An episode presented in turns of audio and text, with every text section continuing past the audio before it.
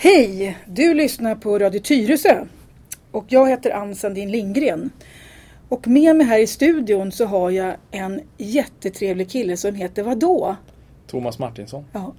Och du och jag Thomas, vi har funderingar på att starta en, ett nytt program här på Tyresö. Mm. Stämmer. Ja. Och det har vi tänkt att döpa till vadå? Uppdrag Tyresö. Ja. Därför det som är så intressant tycker jag, du är polis. Ja. Och jag har träffat dig därför du och jag har båda två blivit eh, invalda som suppleanter i socialnämnden.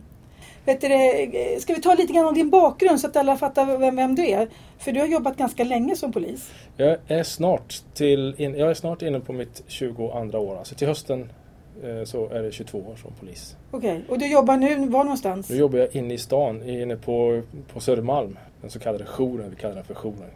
Det är en enhet som som jobbar i samklang väldigt mycket med det som också kallas för, idag kallas för IG. Förr så hade vi liksom andra uttryck, ordningen då. Jaha. Eh, och där vi då, ordningen eller IG. Ja.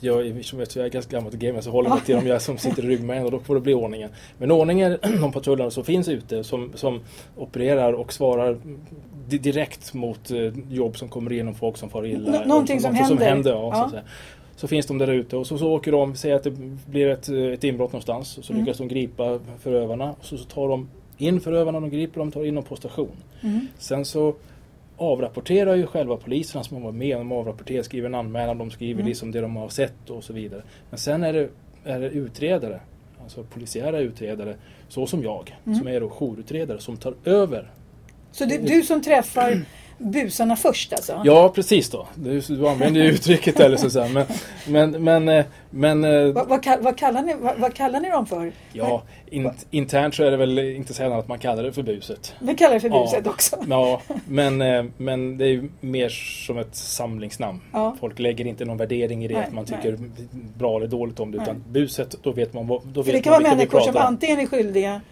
eller som då kanske blir friade också. Ja, ja, nej, inte riktigt så. Utan buset, det är väl det är mer, det är mer klientel som man vet håller på att busa de kriminella lite mer Okej, så. så man För tar det- inte in någon som man vet från början. Alltså tar man in någon så tror man att den personen har gjort någonting. Ja, utifrån, utifrån eh, så som det ser ut från början. Mm. Alltså som de påstår att Pelle har slagit Kalle. Mm. Sen så stämmer inte det överhuvudtaget. Men Mm. det är det vi vet när vi kommer dit. Okej. Mm. Och eh, eh, Kalle har någon råna på kinden och så vidare. Mm. Och då kan det vara så att, eh, att vi måste ta in den ena personen eller den som påstås, påstås ha slagit. Mm. Ta in den. För vi inte kan hålla det förhöret ute, bra ute på plats. Mm. Då tar man in den här personen på stationen för att hålla vidare förhör. Men vem, vem, vem förhör de andra på platsen då? Alltså Eh, om det finns fler inblandade, tar ni in allihopa liksom? Eller, det, alltså offret, vem förhör den då? Ja, men det gör, man, ju- det, det gör ju patrullen på plats. Okej. Ja, så utan det jag pratar om, den som tas in, eller Mm. de som tas in, det är de som i första skede liksom kan misstänkas eller liksom fram, framträder som misstänkta för att ha gjort det här brottet. Mm. Sen när det visar sig, sen kan det visa sig att när man kommer in på polisstationen och man håller förhör så visar det sig att det här stämmer inte alls. Mm. Den här personen har inte alls varit inblandad i, i det här. Mm. För det, det kanske blir andra vittnesmål eller på något sätt så kommer det fram att det är inte den här personen. Okej, Då släpps den här personen. okej. Och det, det, vi var inne på bus innan. Mm. Och det är, inte, det är liksom inte i, i, de, i det klientelet och de personerna som man egentligen be, liksom benämner bus. Utan Nej. det är liksom ja, pundar och de här som kommer Ja. in liksom hela tiden. Man känner igen dem och de håller på att bråka. Man vet att de har ett straffregister, de har ett kriminellt Okej. leverne. Så du lär känna massa människor i ditt jobb som du, som du känner då i och med att de kommer in ofta? Ja, väldigt många. Jaha, okej. Och- Vilket område liksom kan du nu? Alltså vilket område är det område där du opererar på? Är det Söderpolisen eller vad kallas ni? Nej, det, det är city. Alltså du jobbar i city? Jag jobbar i city Och vad- hur fast långt på är city? Södermalm. De, har, de är uppdelade på en, en, en norr och söder. Okej. enheter, liksom två, jag har Mhm. två enheter, norr och en söder. Jag är på den södra. Mhm. Där är då Södermalm företrädesvis. Då. Jaha, okej. Mm. Eh, men när jag en gång startade en gång i tiden så var det i Södertörn. Just så det är det. Flemings, det blir, det blir Botkyrka kommun. Jaha, okej. Och hela Södertörn då, det är ju från ja, Nynäshamn och sen från Handensidan och ända över till eh, ja, Fittja, Alby och Norsborg. Mhm. Där jag började. Och sen så har jag varit i söderort. Större delen, mesta tiden utan Mm. jag varit i söderort. Men nu är jag city. Och där, jag, där sen, sen eh, två år tillbaka. Så där, där jag inte jag har inte jobbat, de som har jobbat där i många, många år. Ja. De känner ju sitt klientel och sitt, sitt bus. Hur, hur länge har du varit på den tjänsten? Jag börjar nu på jouren här, på krimjouren, här börjar jag precis i, i eh, januari. här. Jaha, okej. Ja, så innan, Ja. Annars har jag varit på eh, ja, poliskontor Slussen, okej. inom ett närpoliskontor. Mm. Men när, när, de, du jobbade tre år här i Tyresö, när var det? Eh, ska vi se, jag kom hit, det var i augusti-september 2009 fram till eh, 11, ja, två, ja, det blir inte riktigt tre år, det blir Mm. två, två och ett halvt eller någonstans. Men jobbar du på närpolisstationen Från här då? 2009 till 2011 kan man säga. Jobbar du här i när, närpolisen? Här jobbar jag då. Ja. Vi, vi som inte kan så mycket om polisen, har vi ett poliskontor i Tyresö? Nej, det har ni inte. Det är inget poliskontor. Nej, men vi har en lokal någonstans där Ja. polisen kan hålla till. Var, Ja. var finns poliskontoret någonstans? Ett, pol- det är ett, när, ett närpoliskontor. Ja, var Mm. ligger det? Det, och det ligger här i centrum. Det ligger ovanför, jag kan säga ovanför apoteket som, som finns här. Du har ju, Ja, just det. heter, det heter Kronans heter det innan. Ja, jag tror det. de har bytt namn. Det ligger på heter. övervåningen. Ja, Men är det bemannat där?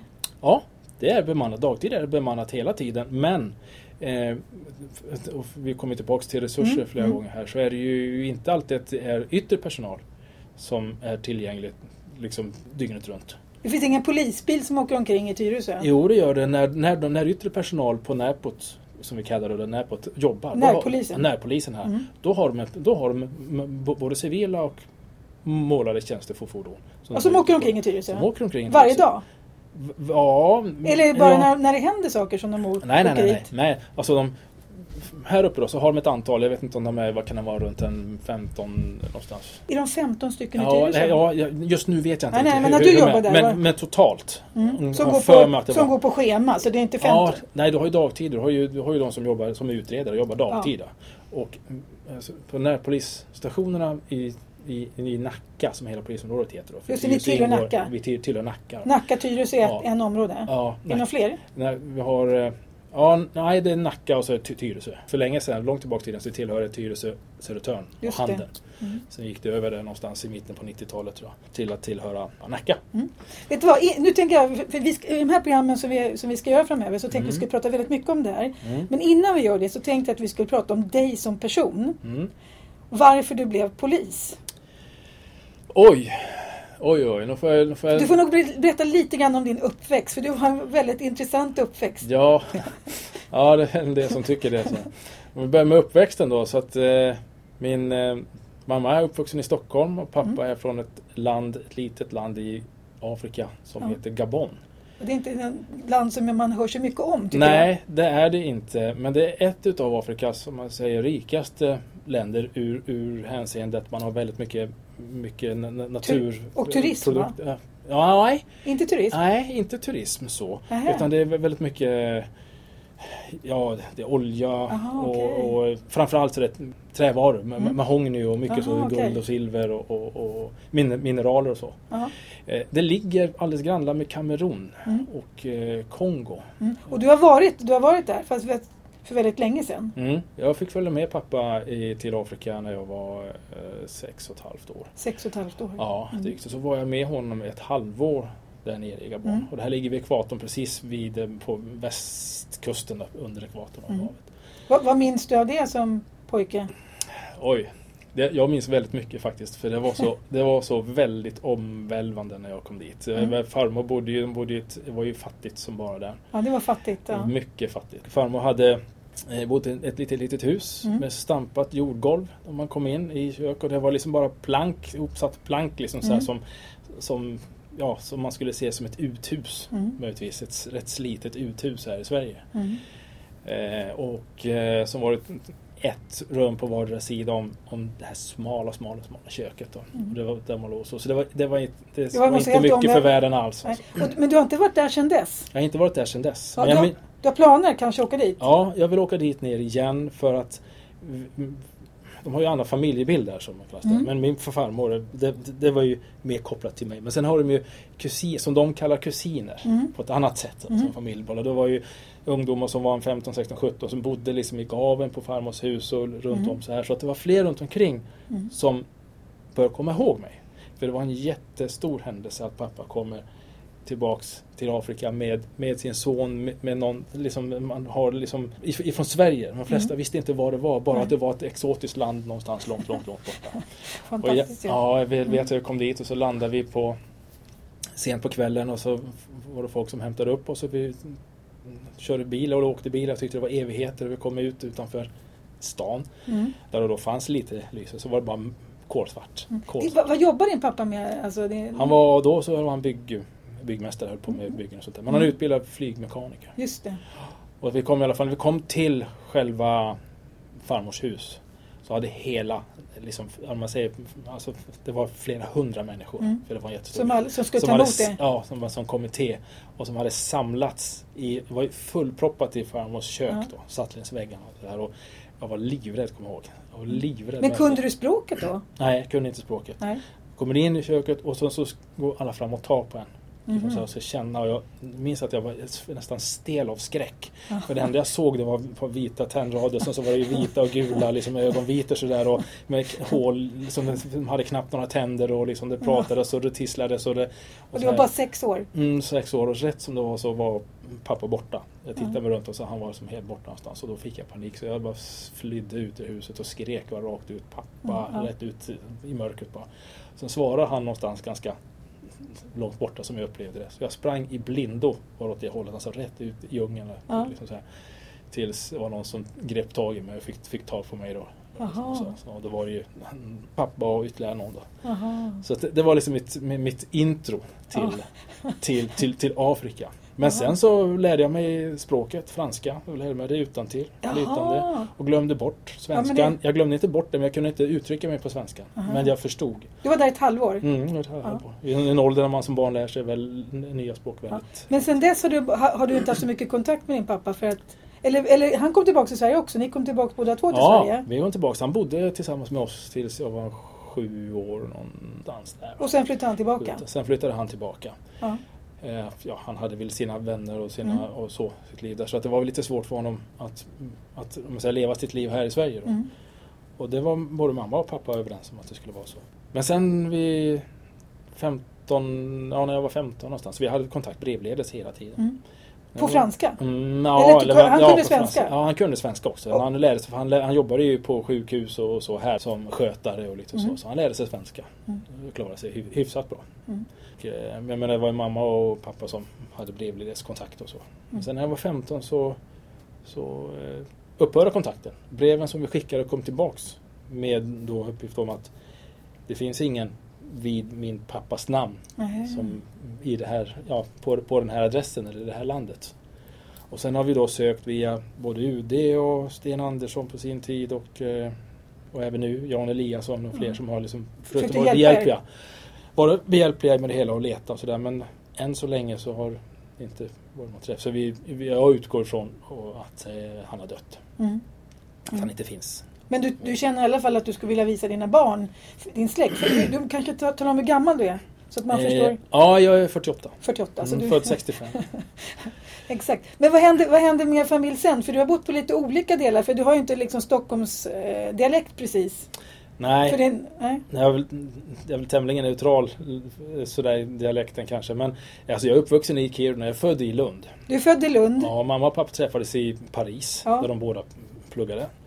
Och eh, så flyttade de till Lund och där blev jag till. Mm. Och min bror som är tre år yngre än jag. Eh, Och bodde vi i några år i Skåne. Men sen så flyttade vi upp, flyttade vi upp till Norrland och eh, där vi då först hamnade i en liten by som heter Vollerim. Mhm. Ja, de som är lite bevandrade i, i hockey vet Mm. ju att eh, en hockeyledare som heter Lars-Göran Nilsson, snabbskriven. Okej. Och Vill- din mamma vill- jobbar som, som språklärare eller? Ja, precis. Mm. Hon är språklärare. Virvelvinen från Vollerim. Okej. Hamnar, så han är ju därifrån. Jaha, jag vet inget ut tyvärr. Nej, nej om men jag är, jag, jag är, jag är stenhård brynare. Så, Du- du- så jag, kan min, jag, kan, jag kan min historia den delen. Ja. Eh, men eh, så bodde vi där några år. Och eh, sen flyttade vi därifrån upp till eh, Kiruna. Mm. Och det är där jag är liksom uppvuxen. Jag, jag gick i femman tror jag. Det där du känner att det är din hembygd. Det där du liksom har medveten hembygd. Det är mitt hem. Det är ditt hem. Det är ja. mitt, det är mitt hemma. Ja. Va, men vad, vad gör... Alla vad, mina vänner och ja, kamrater. där. men Kiruna liksom. Värderingar och sånt. Hur var det? Alltså, det måste vara ganska ovanligt syn i Kiruna. Då var väl nog det. Det var väl bara jag tror jag och eh, min bror. Alla visste vilka ni var?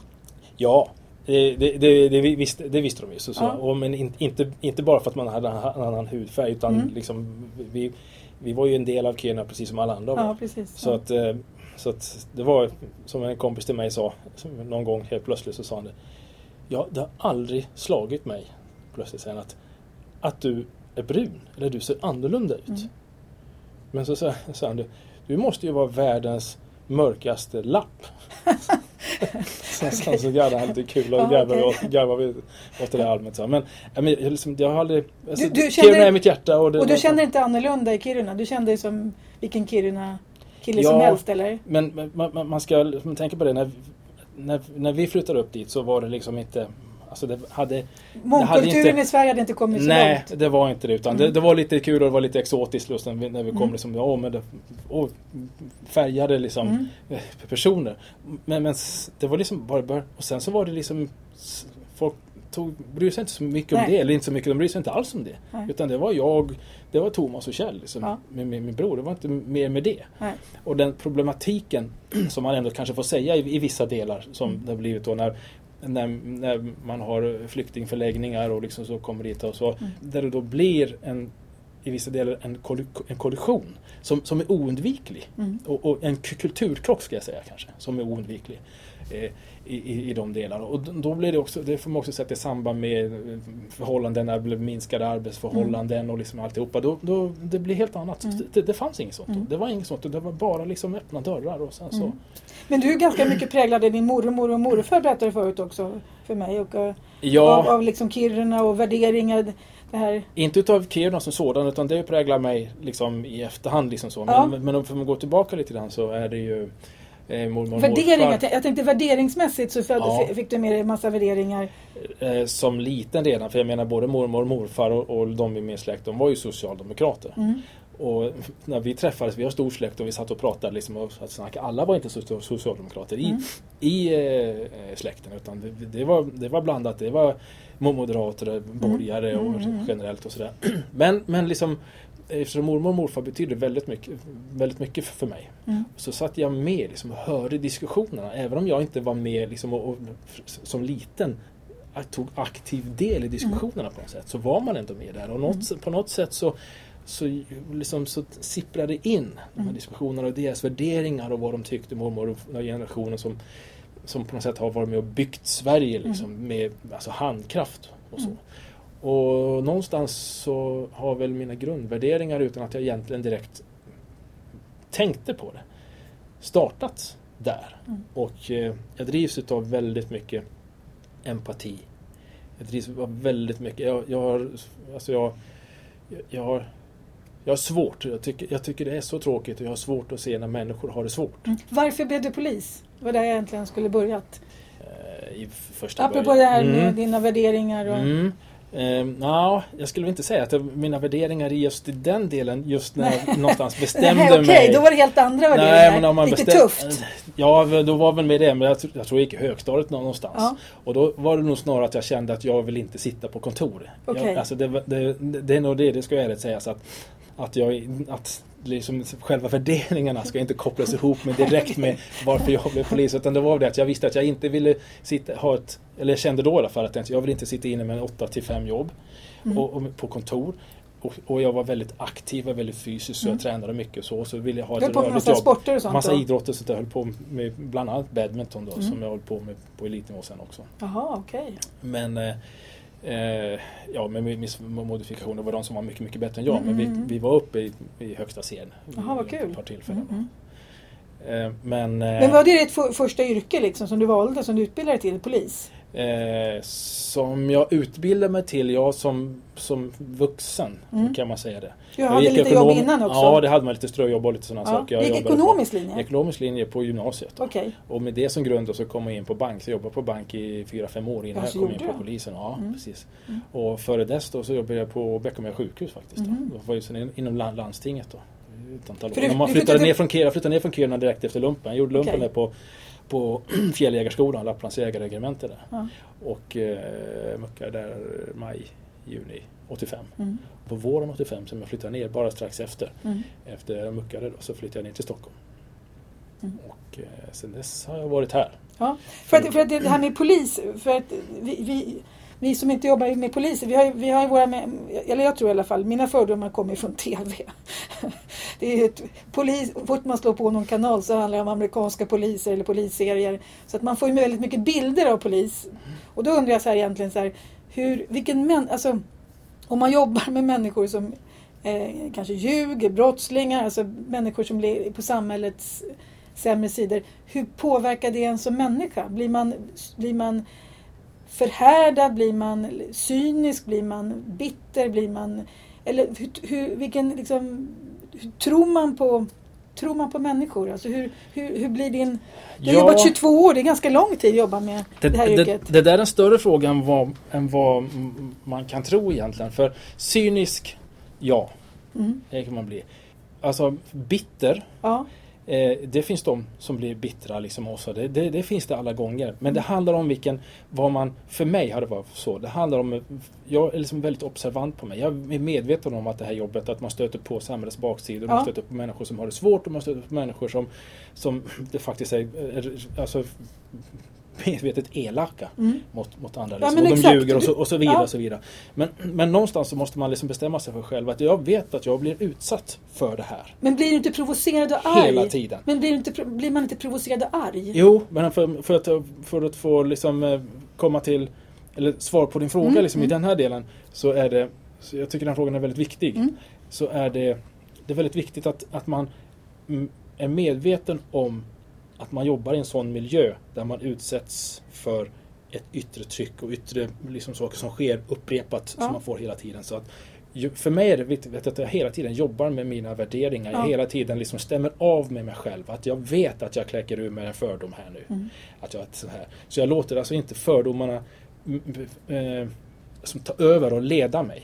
Jag kläcker ur med fördomar och jag kan ha fördomar. Och inte bara kläcker ur mig, men alla har fördomar. Alla jag, jag, har också, fördomar, jag, jag har också fördomar. Mm. Men jag är medveten om att jag har dem. Mm. Och jag liksom, liksom bollar tillbaka med mig själv. Jag är medveten om att okej, jag kläcker en fördom här. Eller jag Mm. kanske säger den här. Mm. Men jag vet också att det behöver inte vara så som jag säger. Och så länge jag, kan, så länge jag känner att jag kan få den här eh, avstämningen där jag inte leds utav mina fördomar och att mitt jobb styrs av mina fördomar. För då är jag riktigt, riktigt illa ute. Mm.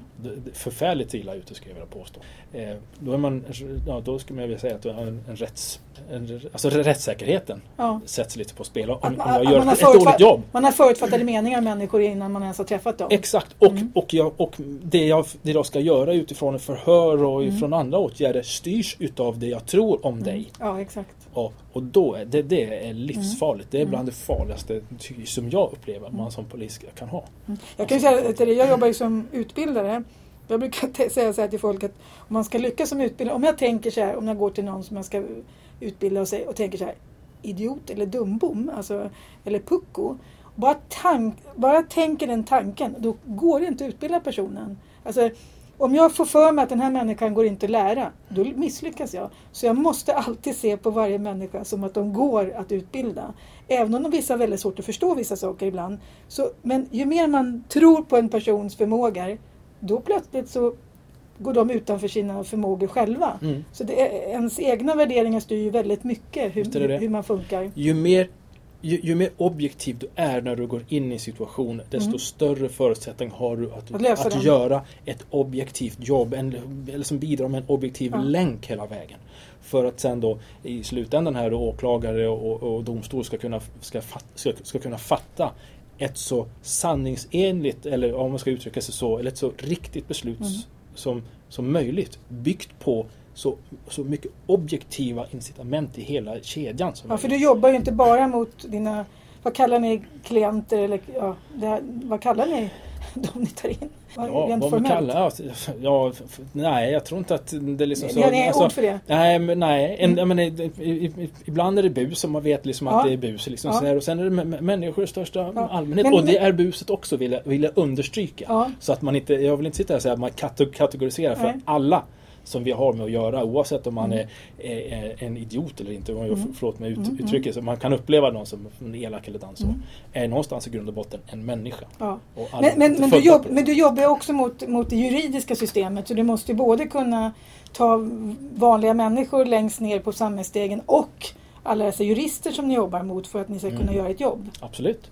Jag skulle vilja säga att polis är sammantaget ett, ett av de svåraste jobben du kan ha. Ja, det och kan jag ett, förstå. ett av de mest krävande jobben du kan ha. Mm. För du ska, du, du, det är liksom, du ska prata med bönder på bönders vis och med de lärde på latin. Ja, precis. Och det, det, är lite, det är lite sammanfatta det här för när du Ja. är längst ner och pratar med de som är längst ner på samhällsskalan. De som är hemlösa, ligger ute liksom och ligger och fryser. När man Mm. kommer och pratar om och säger att det här kan du inte dricka, här får du inte vara. Och sen så Mm. bara vrålar de och skriker ut liksom sådär Mm. för att genom frustration och bli Mm. ilska.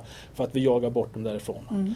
Vi måste göra vårt jobb i Mm. den delen. va. Men man kan också bidra med mänsklighet samtidigt som du gör det. Men jag Mm. förstår om de blir förbannade och skriker åt mig. Mm.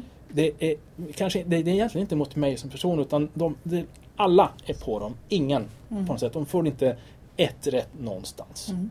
Jag måste ha förståelse för det. Mm. Jag behöver inte tycka om det. Det, det, här, det är bara som ett exempel. Jag behöver inte tycka om det. Att man blir skriken på och, och, och, och så. Men jag måste ha en förståelse för det. Och så länge förståelsen finns där.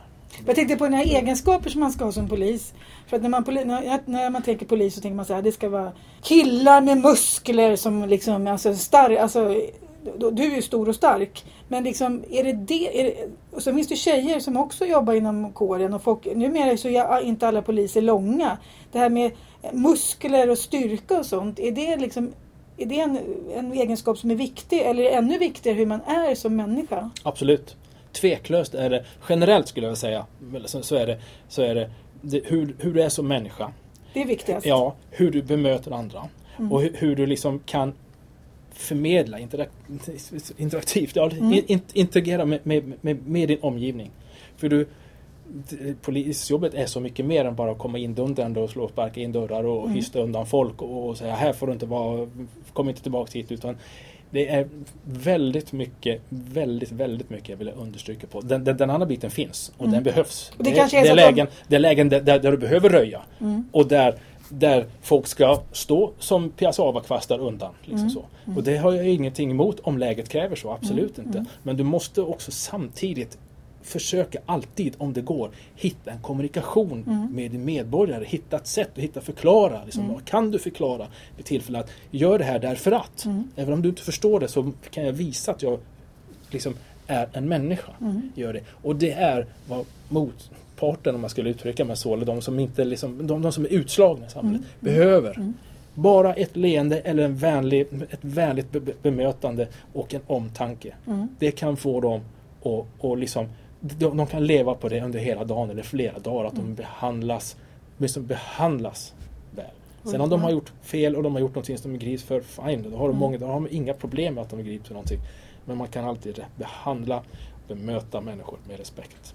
Vet du det, det här att du har liksom en, en ganska brokig bakgrund. Alltså också har rört dig från olika delar i Sverige. Du har liksom internationell bakgrund. Har en bror i New York eller? Var det? Ja. Är det en fördel för dig att du liksom, eller, eller spelar det ingen roll? Mm, innan jag svarar på den Ja. så vill jag faktiskt bara försöka knyta ihop det vi pratade om Ja. innan om det var en fördel om man var stor och stark. Ja, exakt. Jag har Mm. tagit det. Mm, du, du, var inne på, du, du, var, du var inne på det. Ja, ibland är det det. Mm. Om före att vara stor och stark. Mm. Men samtidigt som du är stor och stark Mm. så sänder du också signaler ut till att här kommer en som på, på något sätt liksom, liksom i, i en förutfattad mening Oj, här kommer en som ska röja. Aha, och här okej. är, så bara för att man är stor och stark så innebär det inte alltid att man har kontroll över situationen. Det kan- det, den kan, kan faktiskt trigga Det kan vara provocerande. det kan vara provocerande Ja. också i vissa lägen. Mm. Så att jag, ska inte, jag ska inte absolut säga att det alltid är bäst så. Utan jag, det, det har ingen betydelse. så Mm. utan Kort eller lång, smal eller krallig. Mm. Det är din inställning. Det är vad du har innanför. Så jag skulle säga en Vad du stor... sänder ut. Vad du sänder ut. Vilka vibbar du har. Exakt. En Mm. stor och stark hjärna. Ja, ja. Är i, om du pratar Eller stor ett och stort stark, hjärta. Och stort och starkt hjärta. ja. I de bitarna. Det är vad du sänder ut Mm. som är absolut viktigt. Vet, vet, jag vet, du vad Thomas, jag hade trott att vi skulle hinna med mycket mer men det är jättebra för nu har, vi, har jag ju väldigt mycket mer att, ställa frågor om till nästa program. Nu har vi inte in så mycket på Tyresö så nästa gång tycker vi pratar bara om eh, läget i Tyresö för Mm. att vi Eh, vi har fått veta, både när vi sitter nu i socialnämnden, du och jag, vi sitter Socialdemokraterna båda två, som suppleanter, alldeles nya. Och då har man pratat också om att det är mycket droger i Tyresö. Ja, Så det kommer vi få en ganska bra beskrivning av där.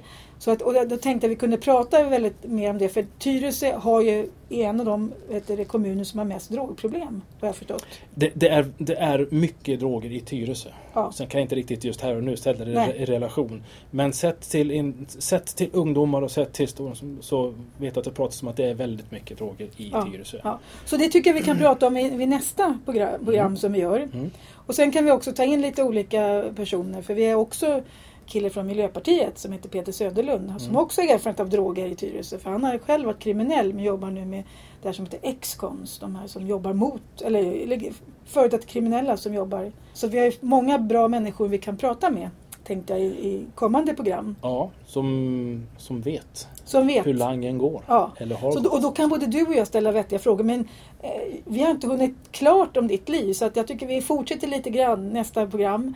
Och, och berätta mer om liksom, vilka erfarenheter du har. För att eh, du har också berättat om att du har jobbat som polis i Liberia. Ja, Mm. Men det, behöver, det, nu gör vi bara såna här små liksom, teasers till lyssnarna så att de förstår att de ska lyssna nästa gång också. Då kan vi berätta om det, för det var också en upplevelse, eller hur?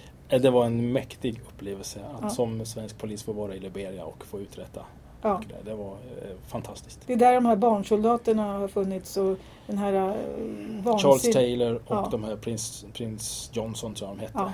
De, absolut, det var, det var en fruktansvärd bakgrund. Ja. Jag tror kriget slutade 2004. Ja, så så nu, nu, nu lämnar vi då lyssnarna i en slags cliffhanger så att de förstår att det här nya konceptet som heter, nya programidén som heter Uppdrag Tyresö. Och du heter?